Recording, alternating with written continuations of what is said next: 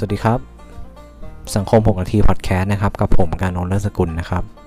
พอดแคสต์ที่ทำให้คุณฟังน้อยแต่ได้มากนะครับสำหรับ อี พี นี้นะครับเป็น อี พี ที่แปดแล้วนะครับก็ยังคงพูดถึงเรื่องของพุทธศาสนากับวิทยาศาสตร์เหมือนเดิมนะครับแต่คิดว่าจะเป็น อี พี สุดท้ายละนะครับก็ลากยาวมามากพอสมควรนะครับวันนี้จะพูดถึงการคิดตามในแห่งพุทธศาสนา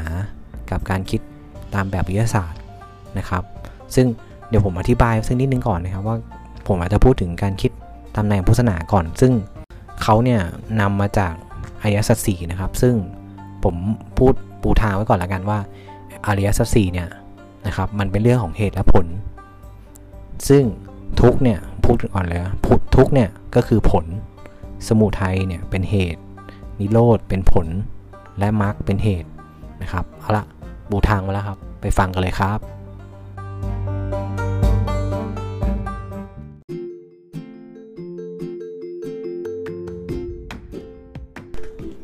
ต่อมาแล้วก็พูดถึงการคิดตามในแห่ง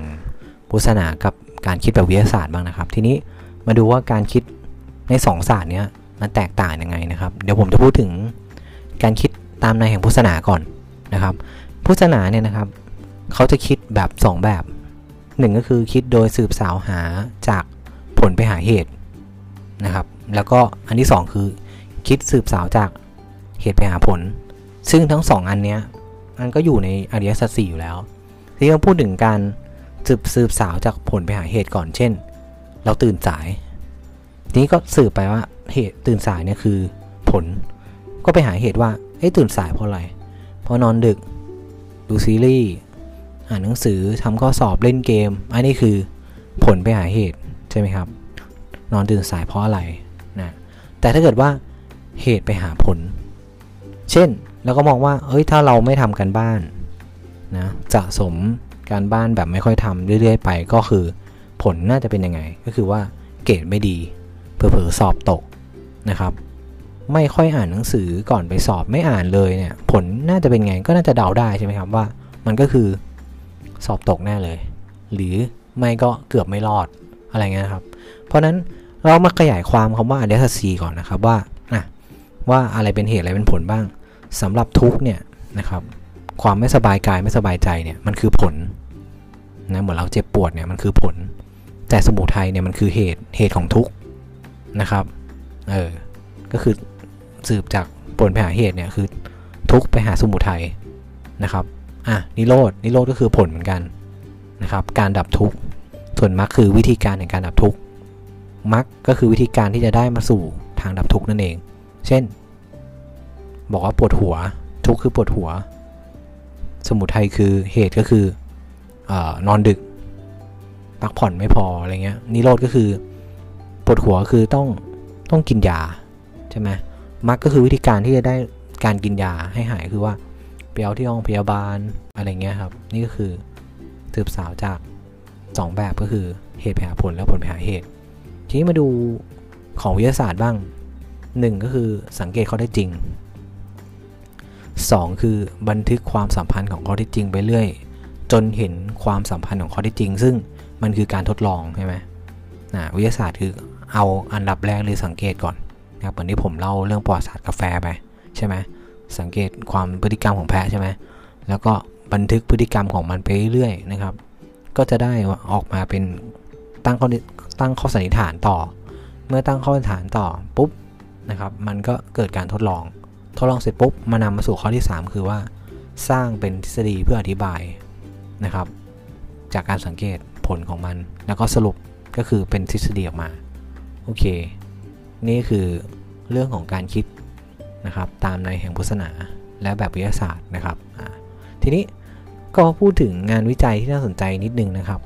เป็นงานวิจัยอันนึงที่หยิบยกมาว่าประมาณว่าเอ๊ะมันมีหลายงานวิจัยที่ทำให้รู้สึกว่าเออนักวิทยาศาสตร์เนี่ยเขาอยากจะเอาเรื่องนำมาทำให้มันเป็นรูปธรรมอ่ะนะครับเขาก็ตั้งข้อสงสัยซึ่งมีหลายงานวิจัยเนาะที่ผมเห็นแล้วก็เออมันก็น่าแปลกดีอ่ะเหมือนงานวิจัยเนี่ยนะครับเล่าให้ฟังนิดนึงนะตั้งข้อสงสัยว่าเออน้ำหนักของวิญญาณมันมีเท่าไหร่นะครับแล้วเขาก็ได้ข้อสรุปของเรื่องน้ำหนักของวิญญาณมาด้วยจริงๆนะครับก็คือว่ายี่สิบเอ็ดกรัมทีนี้ มันเป็นการที่วิทยาศาสตร์พยายามพิสูจน์เรื่องเหนือธรรมชาติให้มันเป็นรูปธรรมขึ้นมาซึ่งเรื่องนี้นะครับเกิดจากการทดลองของด็อกเตอร์คนหนึ่งที่ชื่อว่าด็อกเตอร์ดันแคนแมคดูกอร์นะครับในสหรัฐอเมริกาเมื่อปีพ.ศ.สองพันสี่ร้อยห้าสิบนะครับก็ราวๆร้อยร้อยปีแล้วนะครับด็อกเตอร์แมคดูกอร์เนี่ยนะครับใช้วิธีการนำร่างกายของผู้ป่วยเนี่ยที่ใกล้จะเสียชีวิตแล้วไปชั่งน้ำหนักบนเครื่องชั่งขนาดใหญ่นะครับนึกดูดีนะครับว่าคนที่ใกล้เสียชีวิตแล้วเนี่ยก็คือว่าเขาคงไปที่โรงพยาบาลหลายแห่งแหละขอญาติญาติเพื่อว่าเอาผู้ป่วยเนี่ยที่ใกล้แล้วนะใกล้จะเสียชีวิตแล้วนะไปขอชั่งน้ำหนักหน่อยนะครับแล้วเมื่อผู้ป่วยคนนั้นตายแล้วเนี่ยนะครับเขาก็นำศพเนี่ยคนนั้นเนี่ยมาชั่งอีกทีหนึ่งนะครับแล้วก็วัดน้ำหนักเปรียบเทียบกันระหว่างตอนยังไม่ตายนะครับกับตายเนี่ยนะครับว่าน้ำหนักมันหายไปเท่าไหร่ผลปรากฏว่าหลังจากที่ผู้ป่วยเสียชีวิตแล้วเนี่ยมาชั่งอีกทีเนี่ยน้ำหนักมันหายไปยี่สิบเอ็ดกรัมนะครับเขาก็สรุปเลยว่าว่าให้ว่าน้ำหนักของวิญญาณเนี่ยนะครับก็คือยี่สิบเอ็ดกรัมนั่นเองซึ่งเขาก็ไม่ได้เอาคนเนี่ยมาชั่งแค่คนเดียวนะครับเขาก็ทดลองอยู่หลายครั้งนะครับเพื่อเพื่อที่อะไรครับเพื่อที่ได้ผลของมันเนี่ยมันจะได้ชัดเจนว่ามันยืนยันได้ว่าโอเคทำการทดลองหลายครั้งแล้วมันเป็นอย่างนี้นะครับสำหรับอันนี้ก็เป็นการทดลองที่เออน่าสนใจก็เลยมาเล่าให้ฟังนะครับ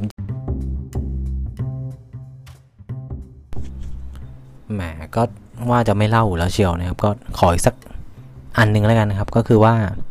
คือการทดลองนะครับหรือการวิจัยเนี่ยนะครับของนักวิทยาศาสตร์บางคนเนี่ยนะครับมันก็น่าทึ่งตรงที่ว่าเขาพยายามที่จะเอาเรื่องที่มันเป็นนามธรรมเนี่ยมามาสู่รูปธรรมนะครับเหมือนเรื่องที่ผมจะเล่าเนี่ยตัวอย่างหนึ่งก็คือว่ามีนักวิทยาศาสตร์คนหนึ่งเนี่ยนะครับเขาพยายามที่จะพิสูจน์นะครับเรื่องความศักดิ์สิทธิ์ของแม่น้ำคงคานั่นเองนะครับทีนี้เขาพิสูจน์ยังไงเขาเนี่ยนะครับเอาบิ๊กเกอร์มาสองใบนะครับบิ๊กเกอร์ใบแรกเนี่ยเขาไปตักนะครับน้ำในแม่น้ำคงคาเนี่ยนะครับมาแล้วบิ๊กเกอร์ใบที่สองเนี่ยนะครับเขาก็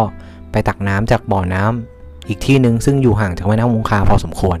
นะครับพอตักออกมาแล้วเนี่ยนะครับสองบิ๊กเกอร์เนี่ยนะครับเขาก็วางที่เดียวกันแล้วเขาก็นำเชื้ออหิวาตกโรคเนี่ยเอาไปฉีดในสองบิ๊กเกอร์นี้นะครับแล้วก็ปล่อยไว้สักระยะเวลาหนึ่งนะครับผมไม่แน่ใจว่านานเท่าไหร่นะแต่น่าจะราวๆไม่เกินยี่สิบนาทีอ่ะสิบห้านาทีประมาณเนี้ยที่เขามาสังเกตผลนะครับสองบิ๊กเกอร์เนี่ยมันเกิดอะไรขึ้นปรากฏว่าบิ๊กเกอร์ใบแรกเนี่ยนะครับบิ๊กเกอร์ใบแรกเนี่ยที่เอามาจากแม่น้ำคงคาเนี่ยนะครับสิ่งที่น่าตกใจคือว่าไอ้เชื้อที่เขาฉีดไปเนี่ยเชื้อโรคเนี่ยอหิวาตกโรคเนี่ยที่ฉีดไปเนี่ยหายหมดเลยครับกับอีกบิ๊กเกอร์นึงเนี่ยที่เขาเอาน้ำมาจากอีกที่นึงบ่อน้ำที่ห่างไปจากแม่น้ำคงคาเนี่ยนะครับปรากฏว่าเชื้อเนี่ยแพร่เต็มบิ๊กเกอร์เลยนะครับเออนี่ก็คือความน่าทึ่งนะครับแล้วเขาก็เลยเขาก็เลยหามันมันพิสูจน์ไม่ได้แต่ว่ามันเป็นรูปธรรมชัดเจนใช่ไหมว่าเออในแม่น้ำคงคามีอะไรทำไมเชื้อมันถึงหายไปอะไรประมาณนี้ครับมันก็เป็นสิ่งที่น่าทึ่งที่ว่าเออมันมันเป็นนามธรรมสู่รูปธรรมได้แต่ว่าอธิบายต่อไม่ได้อะไรเงี้ยครับก็ประมาณนี้ครับสำหรับ อี พี นี้ก็จบเพียงเท่านี้นะครับก็ขอบคุณข้อมูลดีๆจากสำนักพิมพ์วพ.นะครับแล้วก็ขอบคุณผู้ฟังทุกท่านนะครับที่เข้ามารับฟังนะครับขอบคุณครับแล้วเจอกัน อี พี หน้าสวัสดีครับ